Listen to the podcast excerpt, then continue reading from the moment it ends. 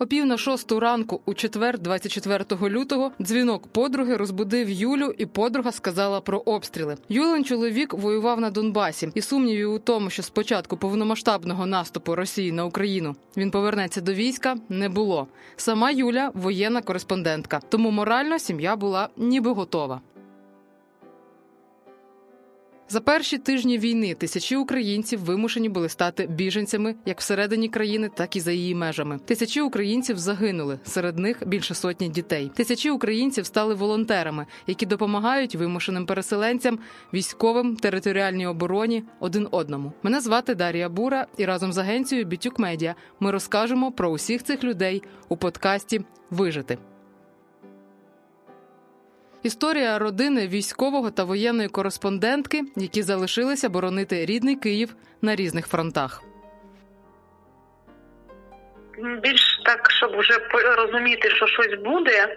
Я десь почала це особисто розуміти, можливо, там мож за тиждень до того, як почалося. В якихось інформаційних там про стягування військ постійне, в якихось ключових заявах Байдена, який постійно казав, от таке то число, от таке то число.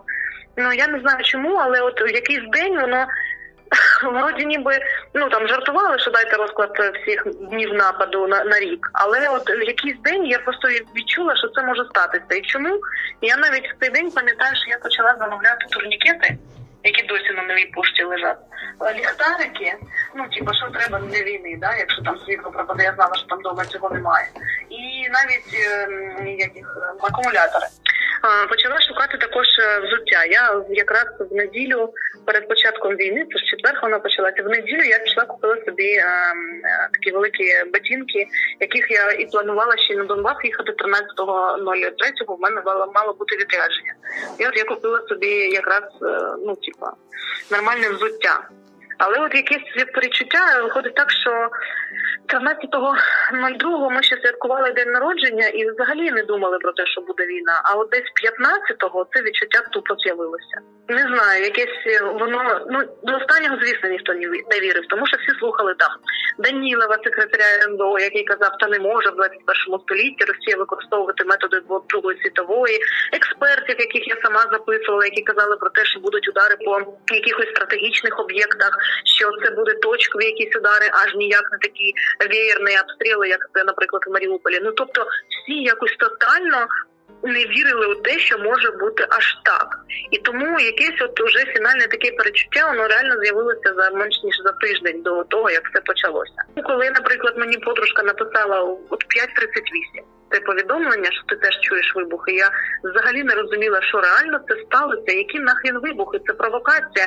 І я до останнього думала, знаєш, що методи, які застосовує Росія, це гібридні методи. Я подумала, що це може бути якась провокація, просто ну я не знаю для чого, щоб там десь на Донбасі дійсно щось почати, чи там ще більше. Ну тобто я думала, що це все обмежиться реально Донбасом. Але коли ми почули, що було в Києві, ми реально взагалі от взагалі не повірили.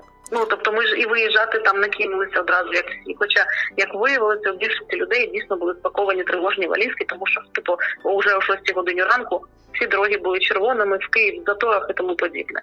Ну тобто, а ми, як я не знаю, як якісь дурачки, стояли е, разом в 5 годині ранку, 6 годині ранку і розуміли, що Боже, невже дійсно почалася війна над нашим домом і щось вибухає. Над нашим домом в Києві на Подолі, єлки-палки Ми почули якісь е, такі відголоски вже десь.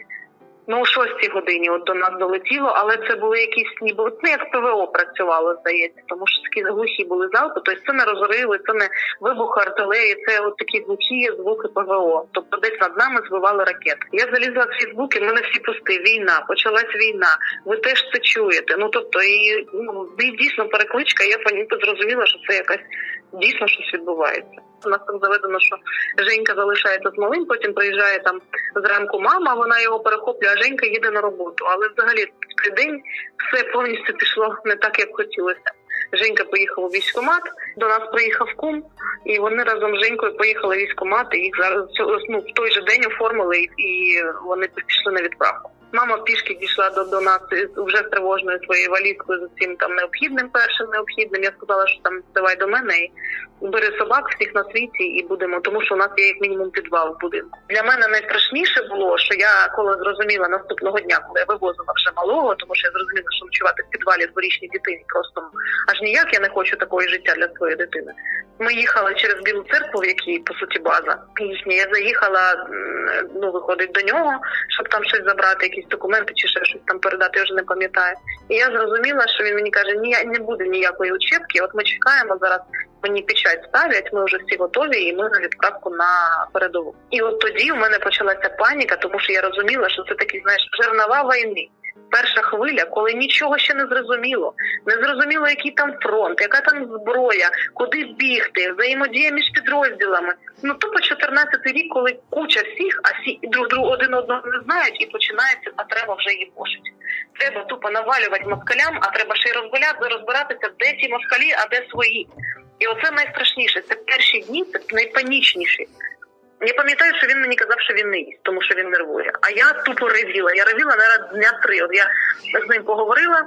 Я шукала якісь плани дій постійно. Що я буду робити, коли повернуся в Київ? Ну, по перше, робота. Да, У мене є робота, і я там необхідна, і я знаю, що типу, треба буде працювати, і на мене там чекають. І я одна з багатьох, хто може з цим з цим поратись, тому що в мене є досвід роботи на війні. Потім протягом ну, там е, я не знала, типу, я хотіла бути максимально ближче. Думаю, так треба десь волонтерити, щоб е, якось е, бути в темі, бути поряд, розуміти потреби війська, бути ближче до бригади. Тим паче розуміла, яка бригада і де вона буде стояти. Тут я згадала, що в мене є старі знайомі, які по суті можуть якось там посприяти цьому. Я написала, кажу, вам там допомога потрібна, волонтерська якась інформаційна. Ну мене запросили одразу в прес-службу. Я знала точно, що мені треба бути біля Жеки. От я не знаю, чому чи на Донбасі так було. Ну, там може бути там смішно, там суєвірно, і ще якось. Жека вважав тоді мене, що я його янголохоронець. І це реально спрацювало навіть зараз, тому що коли почався бій оцей танковий на броварському напрямку, по суті, деякі моменти, які він мені повідомив, а я донесла до штабу, реально змінили ситуацію. Це так страшно бути війною на війні.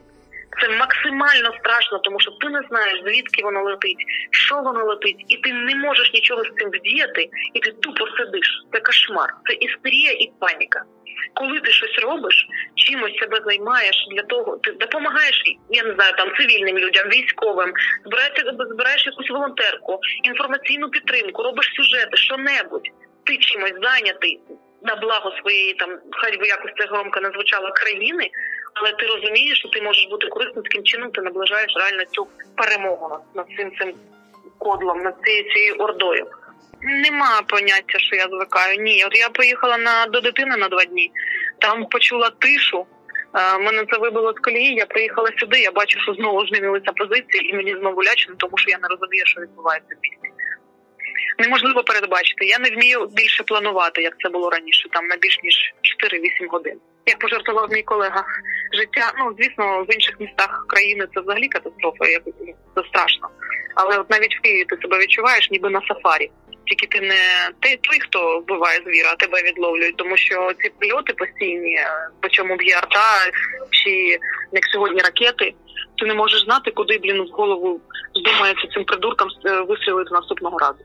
Ми реально розуміємо, що весь ризик того, що да, ракета може прилетіти, але ми намагаємося якось себе опанувати з цим жити, тому що сидіти постійно у підвалах і тільки бігати. Е, ця тривога сьогодні лунала. Ну я не знаю. Ну разів шість за день, напевно. Постійно бігати туди-сюди в підвал, де можна чокнути. Ну як там кажуть, 21 день що виробила, а от вона потроху починає вироблятися, жити в цих умовах. Ну а як інакше? Ну це наше місто. От ми з Жекою тут народилися, виросли, родили сина, і ми розуміли, що принципі. Ну, тікати звідти звідси, переїжджати кудись. Ми розуміємо, що ні, це наш дім, і тут треба бути. І якщо тут залишаться не кияни, тоді хто маємо низку перемог, реально серйозних перемог. Ми переколбасили майже половину цієї другої армії світу. Ми розуміємо, що нам іде міжнародна підтримка. Ми все це бачимо, в дії ми це бачимо. Плюс у нас мега мотивовані військові. Ну от знаєш, то вісім років їх цьому вчили. Вісім років вони вчилися воювати і ненавидіти росіян, тому що знаєш, це рівень несправедливості. Ми знали, що на Донбасі росіяни, але не вони не хотіли в цьому зізнаватися. А тепер вони налиш нарешті зізналися, і в нас ніби дали просто тупо зелене світло для того, щоб їх мочити. От наскільки військові вмотивовані, вони не більше не кажуть слова сепар, вони кажуть русський, маскаль. Ніяких там ні жалю, нічого лють і знищення.